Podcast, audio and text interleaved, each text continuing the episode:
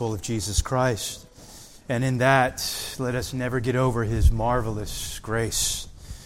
As we sing of his grace, as we meditate upon his grace, that it would touch our hearts in such a way, and we're reminded in such a way what he has done for us freely, bestowed his grace upon us, and what a cost it was to the Son of God, Jesus Christ, giving up his own life for us.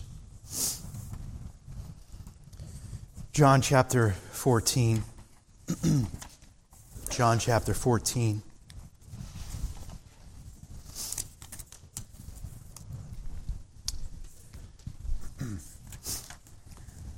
Just a quick note that I want to bring your attention to. The title of my sermon is He Will Bring Us Home, not He Will Bring Us Bring Home. Uh, it's a little typo there in the bulletin course, I didn't do the typo, but uh, I would have done many typos if it was up to me. But nevertheless, He will bring us home. What is a Christian to do when it seems that the world around us is in utter turmoil? Maybe just around us, in our lives, individually, families, whatever it may be, but all around us uh, as, a, as, as a people, as a population.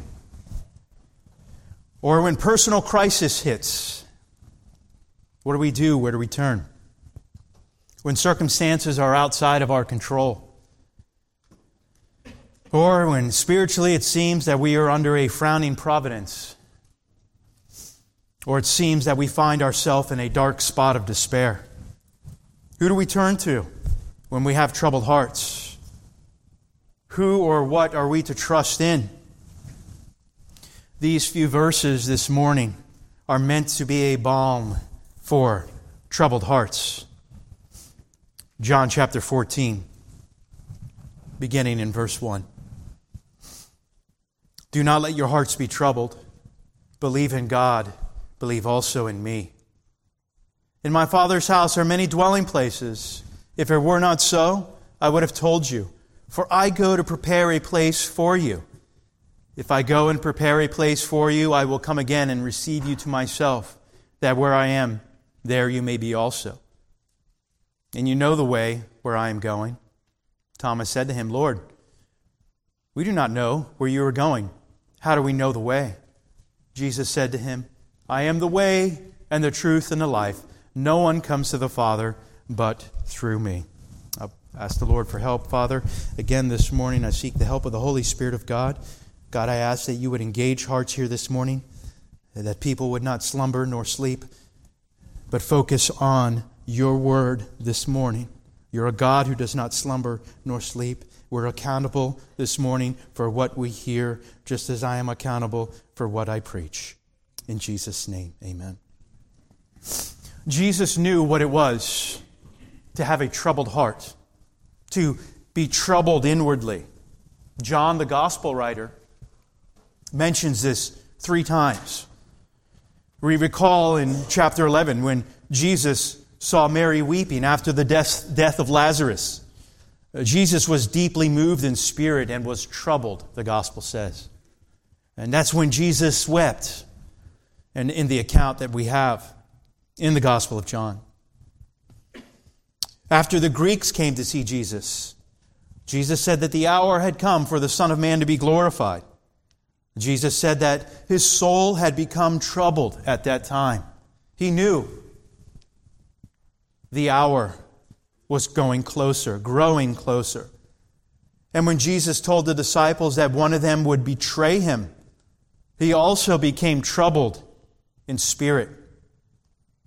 And here in chapter 14, verse 1, and also repeated in verse 27, we find a slight change in wording as Jesus tells his disciples, Do not be troubled, or do not let your heart be troubled. And what is true that he told his disciples is true for us this morning. The heart, uh, the seat of the spiritual life, uh, connected to the mind. Again, we're reminded that these words here are connected to chapter 13. There were no chapter breaks when the text was written in the, in the Greek and the Hebrew and the Aramaic of the Old Testament. But here the chapters uh, are beneficial to us most times. But here these words are at the end uh, of what Jesus said in chapter 13, of course, in verse 38. He's talking to men who just heard him say that there was a betrayer in the room. And when the betrayer left, Jesus would tell them that he would be leaving as well. And that they could not go with him at that time.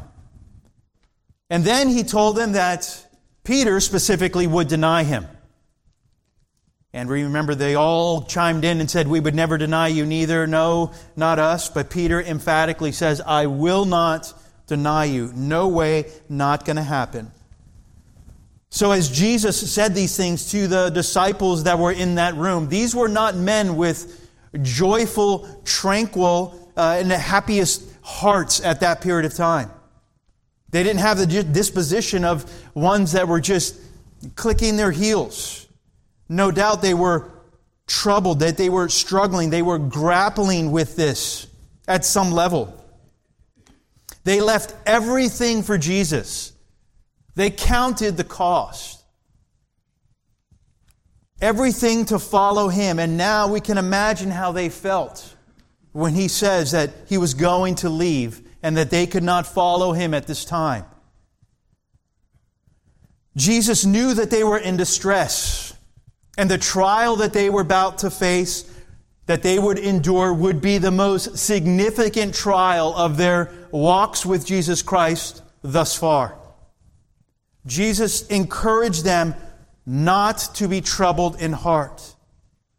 This shows us once again the tenderness of our Savior the concern that Jesus has for his own. He knew they were struggling.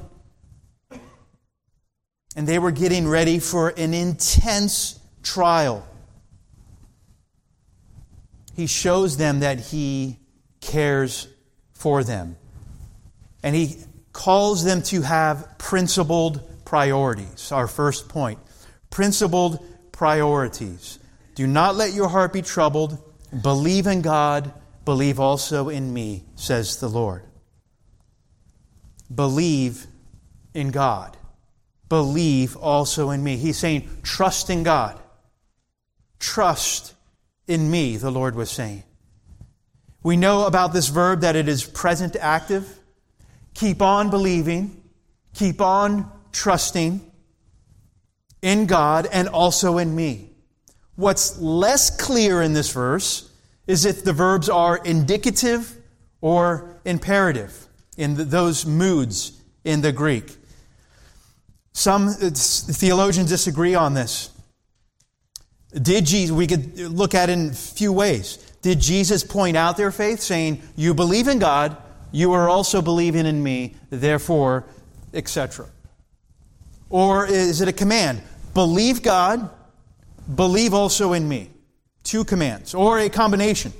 Since you believe in God, believe in me also. Most commentators agree that at least uh, believe in me, as Jesus says, is the imperative, the command.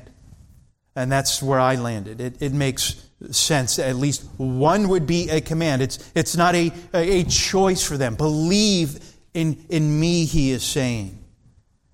It makes sense. Jesus is calling them to, to trust him. Jesus does not just say to the disciples, let, don't let your heart be troubled, and then leave it at that. As we would say, um, don't, just don't worry about that. You know, we'd say that to someone, just, just don't worry about it. Don't let it bother you. You know, someone says that to us when we're bothered by something. Oh, don't let it bother you. Well, that really helps. I'm still bothered by it, even though you told me not to. But we say these things, right? Don't, oh, just don't worry about it. Well, I'm very worried about it right now. Um, but he gives us something to base it on. Jesus does. For some, He gives us something to base not letting our hearts be troubled on, and that is Himself. He's going to give them a reason to not let their heart be troubled, trusting in Him. Troubled people cannot just untrouble themselves at the snap of a fingers. Maybe some of you can, I cannot. Um, it's, and I was thinking about the, and I don't want to be offensive with this because these are, we've all done, we've all sent cards like this, but if you get the point, you say, wow, you know, or we've said these things, and these are very nice to do. Get well soon. Right? We send these cards, get well soon, someone is sick. I've had those cards, I've sent those cards. And we mean well. Get well soon, someone is sick. Does that do anything for them, getting them better? No. If they could get better soon, they would. Or feel better. Feel better? Well, if I could, I, I, I, would. I appreciate your help in that, but if I could feel better at snap of the fingers, I would. And we understand we say these things and we are genuine in them, and I'm not knocking them. I'm just trying to, to give the point here that Jesus says, don't let your heart be troubled, and he doesn't just leave it at that. Political commentators say this Don't let your heart be troubled, and then they go into their uh, diatribe of why we should not be troubled according to their statements, according to their beliefs. Even counselors can say this. You go to get some counsel from someone or, or whatnot, they, they say, well, just don't let your, your heart be troubled about it, you know? We need something to base that on. We go back to the context here. Jesus was troubled in spirit due to the betrayal, arrest, suffering, crucifixion, and abandonment by the Father that was imminent. He was troubled in spirit, so they did not have to be. So that we do not have to be. Well, how so? By taking upon himself the deepest troubles, the deepest sorrows, the wages of sin. Jesus knows what it is to be troubled in spirit. And it's in Him and in Him alone that our troubled spirits find, our troubled hearts find peace. But we have principled priorities. We must base our hearts that can be troubled at times. And Jesus says, Do not let your heart be troubled. We base it on our trust in God, our trust in Jesus Christ, our faith in Jesus Christ alone. And we see that he bases it on something else as well. Secondly, for us this morning, a permanent dwelling. A permanent dwelling. The Lord continues to teach how they can have a heart that is not troubled. He couches it in what Jesus has done, what Jesus will do, and where they are going. He says, In my Father's house are many dwelling places. If it were not so, I would have told you, for I go to prepare a place for you. And if I go prepare a place for you, I will come again and receive you to myself, that where I am, there you may be also. So let's take a look at this this permanent dwelling, this Father's house. What is this speaking of? Well, this is a reference to heaven. A reference to heaven, his Father's house. Now, if we're going to move from one location to another on this earth, we I moved from Florida to New Hampshire. Right? You check things out, you look around, you say, okay, what's this place going to be like? What's this location like? What this, what's this location like? Someone here, some of you here may be moving from one town to another town in around here, and you say, okay, I'm going to check this out. I'm going to check this out. I'm going to do a ton of research, we say, right? A ton of research. I've always wondered how much that weighed anyway, but a ton of it. Even if we're going to visit a place for vacation, Right now, we have these uh, uh, the resources at our uh, at our disposal where we can check out every little thing about it, look at the reviews, and say five star review or four star review. Wonderful. Let's stay there. The best place to stay. For Christians, we're going to spend eternity with the Lord.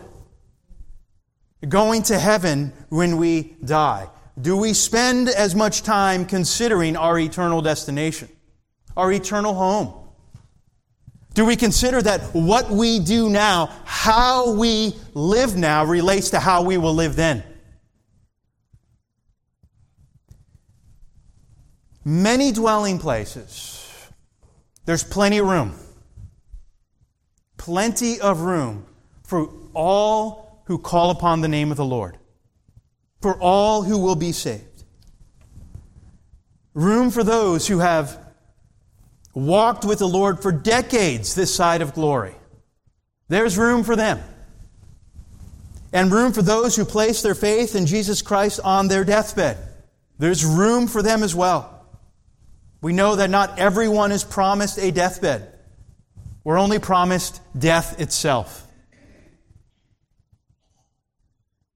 None will be shut out of his Father's house except those who are unrepentant, those hostile to Christ, those who will not bow the knee to Christ today, now, this side of glory.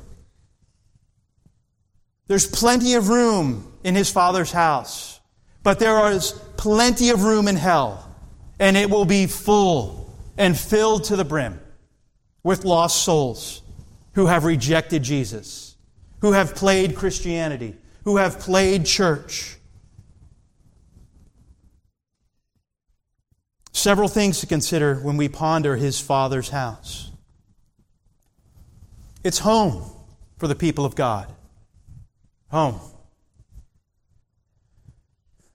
Sunday evenings, we're going through 1 Peter. Peter calls us aliens and strangers in this place. And if you walked with the Lord any length of time, you could say yes and amen to that. You'd say, I've, I've seen that. I feel like an alien and a stranger many times, in many ways, in this earth, on this planet where we live now. Yet his, his Father's house is our home. And home is a place. J.C. Ryle says, Home is a place where we are generally, gen, generally loved for our own sakes and not for our gifts or possessions. Love for just who we are, not for what we bring to the table. The place where we are loved to the end, never forgotten, and always welcome. Believers are in a strange land in this life, and it's getting stranger by the day, I would add. In this life, in the life to come, they will be at home. We will be at home. And as it has famously been put, there is no place like home. The longing to be at home has been ongoing since the fall of man in Genesis 3, where Adam and Eve were expelled from their home in the garden because of their sin. All believers throughout redemptive history, as we are here today, have been longing for the permanent home reserved in heaven for the people of God. Our for, forever home, excuse me, new heavens and the new earth. As it says of Abraham, he was looking for the city which has foundations whose architect and builder is God. Heaven, where Jesus went to go and prepare a place for us, for those who he would call to himself. How did he prepare a place for us? If you just read that text and you say, oh, he went to prepare, prepare a place for us, and we think in the flesh, we think of some type of building blocks and such, but how did he prepare a place for us?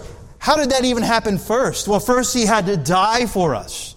That was the preparation for us. He shed his blood on the cross at Calvary so that we could enter into his Father's house. As Hebrews 9 says, I'll just read it for you, verse 11 and 12 and 15. But when Christ appeared as high priest of the good things to come, he entered through the greater and more perfect tabernacle, not made with hands, that is to say, not of this creation, and not through the blood of goats and calves, but through his own blood. He entered the holy place once for all, having obtained eternal redemption. For this reason, he is the mediator of a new covenant, so that since a death has taken place for the redemption of the transgressions that were committed under the first covenant, those who have been called may receive the promise of the eternal inheritance. And that promise of an eternal inheritance is for the people of God, for Christians here this morning. That is our promise of this eternal inheritance. He has prepared a place for us. He prepared a place for us by removing the obstacle that keeps us from being able to enter. The one obstacle that keeps us from being able to enter his Father's house, he removed, and that is our sin. Colossians 2 says, He made you alive together with Christ, with Him, having forgiven us all of our transgressions. Not of some, but of all. All transgressions for the Christian. We are a forgiven people, headed to glory. Colossians continues, having canceled out the certificate of debt consisting of decrees against us, which was hostile to us. And he has taken it out of the way, having nailed it to the cross. Debt is an ugly word. Some of you may have been in debt before, the financial debt. Some of you may be in debt now. It is an ugly word. It doesn't even sound nice. Debt. It's spelled wrong anyway. It is an ugly word. But add another word to it, and it's a beautiful phrase, a beautiful saying debt free. Debt free. Beautiful, wonderful. And that's who we are. We had a debt we could not pay. A debt that was against us. A debt that was hostile to us as individuals. A debt that was against us, hostile towards us, a debt we were responsible to pay, but there is no way we could ever pay it. No way. Christ paid our debt for us nailing it to the cross. And we have a permanent dwelling. It'll also be a personal dwelling. Consider, consider maybe some of you that are talented in decorating or, or whatnot. Some of you are not, and that's fine. I am one that would say is not, but nevertheless, Consider you had a significant amount of resources that were given to you talent and gifting to decorate a place for somebody. And they were coming, and you had time to give a place, uh, to set up a place for them. Someone that you cared about, someone that you loved. And you had resources, just a ton of resources. You could set this place up for them. Well, are we to think that Jesus would take less of an initiative? with endless resources at his disposal, an unfathomable love for his people as he prepares a place for us with a divine preparation for us, Christians, for eternity, our forever home. So he calls us to have principled priorities, and we're going to a permanent dwelling, and he has a promised reception for us. There is a promised reception for us. Verse 3 If I go and prepare a place for you, I will come again, and I will receive you to myself, that where I am, you may be also. Jesus gives his disciples and gives us as well another comfort there. He promises to return to receive us to himself. Well, what is this speaking of here? This is speaking of the second coming of Jesus Christ. He will return. And he will return for his own. And he will receive his own to himself. How the second coming uh, works out, how it fleshes out as far as the details, and the details surrounding it, they are important. It's important to study eschatology and to have a proper view on the second coming of Christ. But what stands out here is the comfort provided when he returns, because he will receive us to himself. That we will be with Jesus should be our overarching focus. It should be that we are focused on the Lord. We will be with Him, He will receive us to Himself. Hendriksen puts it like this So wonderful is Christ's love for His own that He is not satisfied with the idea, uh, idea of merely bringing them to heaven. He must needs take them into His own embrace, receiving us to Himself.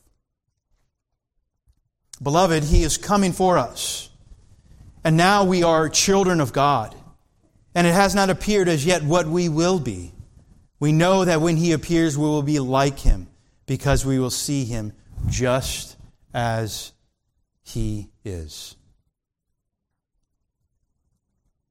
And this backdrop for having a place prepared for us by the Lord, and the fact that the Lord will return to receive us, is having a place prepared for us. We have a prepared departure. A prepared departure. With this anticipation and hope of eternity, that Jesus says to us, Do not let your heart be troubled. Believe in God, believe also in me. If Christ is our focus, we ought to have an eternal focus as well, living for eternity. Yet we function in the here and now. Someone once said, The more of heaven we cherish, the less of earth we covet. Again, the more of heaven that we would cherish, the less of earth we covet. In a way, our heart is already there. You know, at times we say, Oh, my heart's back in such and such place when you live somewhere else. My heart's really there. Well, in a way, our heart is really in in heaven, where we will be with Christ, our Lord and our Savior. Some of you here today may be advanced in age, and you may say things like, Well, I'm just ready to go. I'm, I'm ready to go. Take me now, Lord. Some of you, maybe you're younger, may say, I'm ready to go. Take me now, Lord. Some of you this morning may have said that on the way here, just under your breath. Just take me now, Lord. He's got the time. He knows the time. And there will be a time when you will take your last breath, and so will I.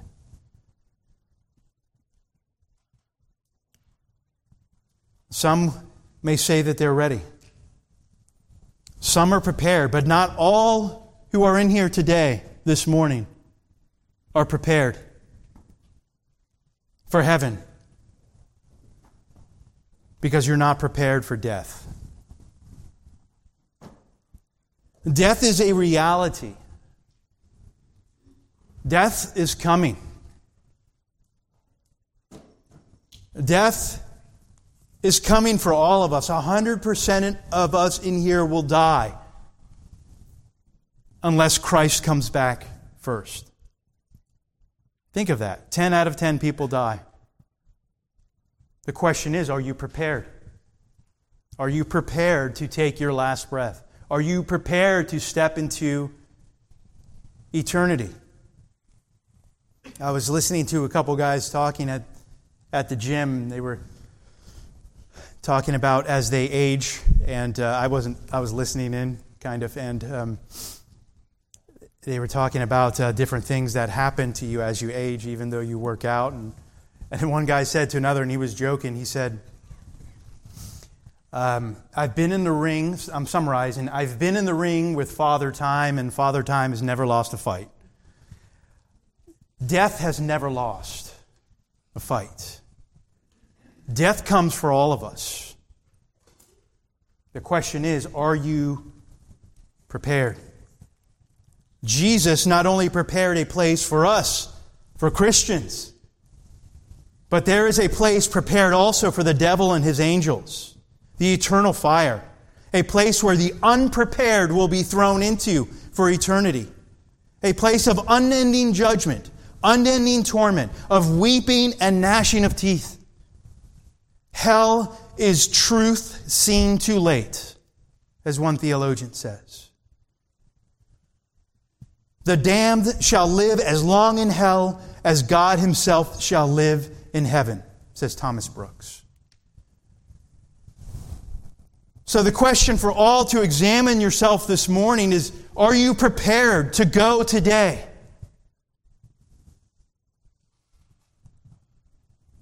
A place that Jesus has prepared for those who trust in Him for the salvation of their souls. Are you prepared for that place?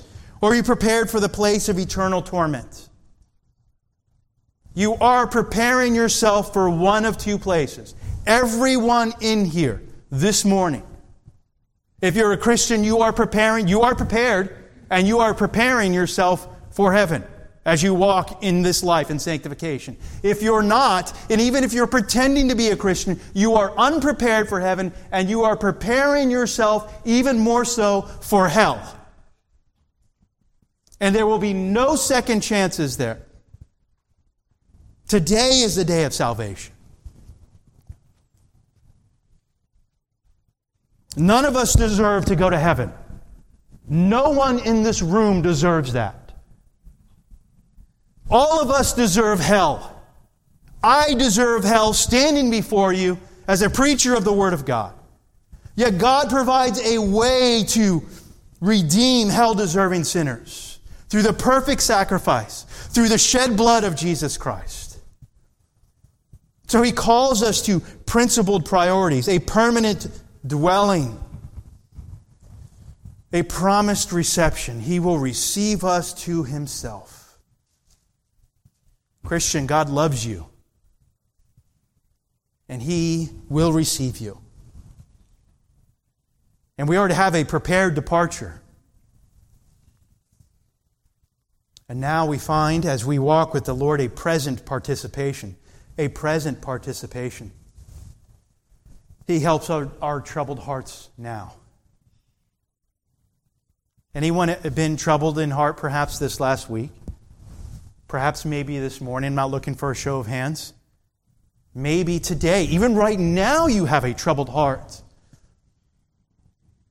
Well, several helps for us as we consider these few verses.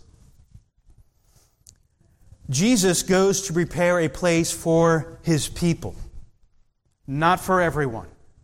This place he is preparing, has prepared, is for his people, not for all people.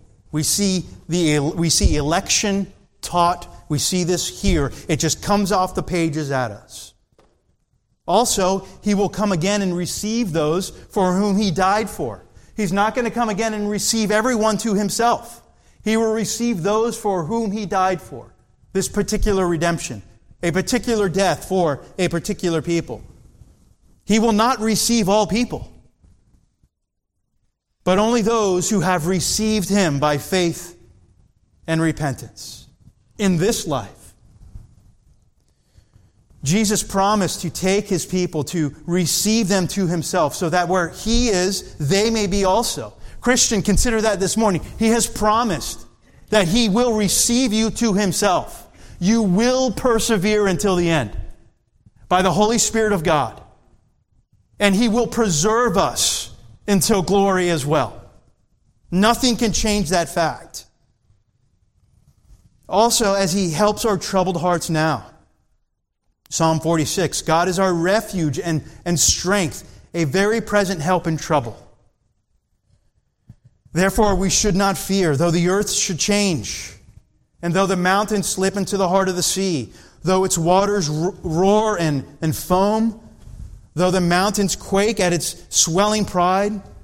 There is a river whose streams make glad the city of God, the holy dwelling places of the Most High. And God is in the midst of her, and she will not be moved. As our world is falling apart, as our country is falling apart, as perversity is reigning. Our refuge and strength is in the Lord, our very present help in trouble.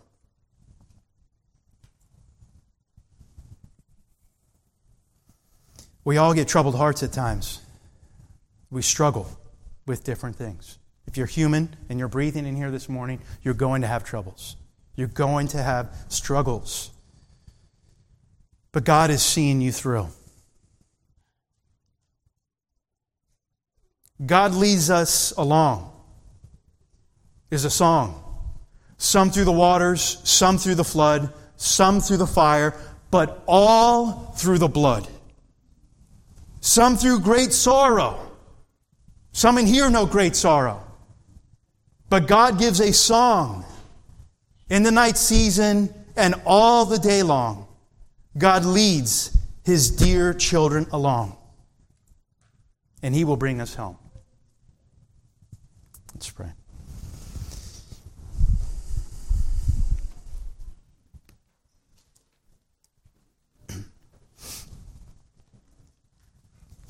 Father,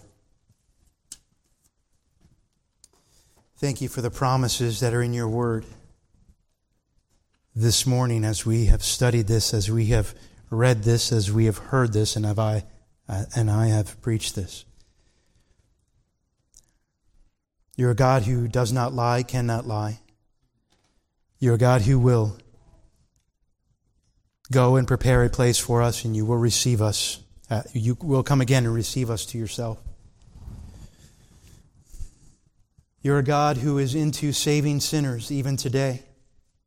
Perhaps there are some in here, O oh God, who do not know Jesus Christ, who have not bowed the knee to Christ, who have not repented of their sin and trusted in Jesus alone for the salvation of their souls. God, we pray that you would please um, rattle their cage today Shake their hearts today. Bring them to the end of themselves. Let it be that they cannot do anything else until they answer the question, What must I do to be saved?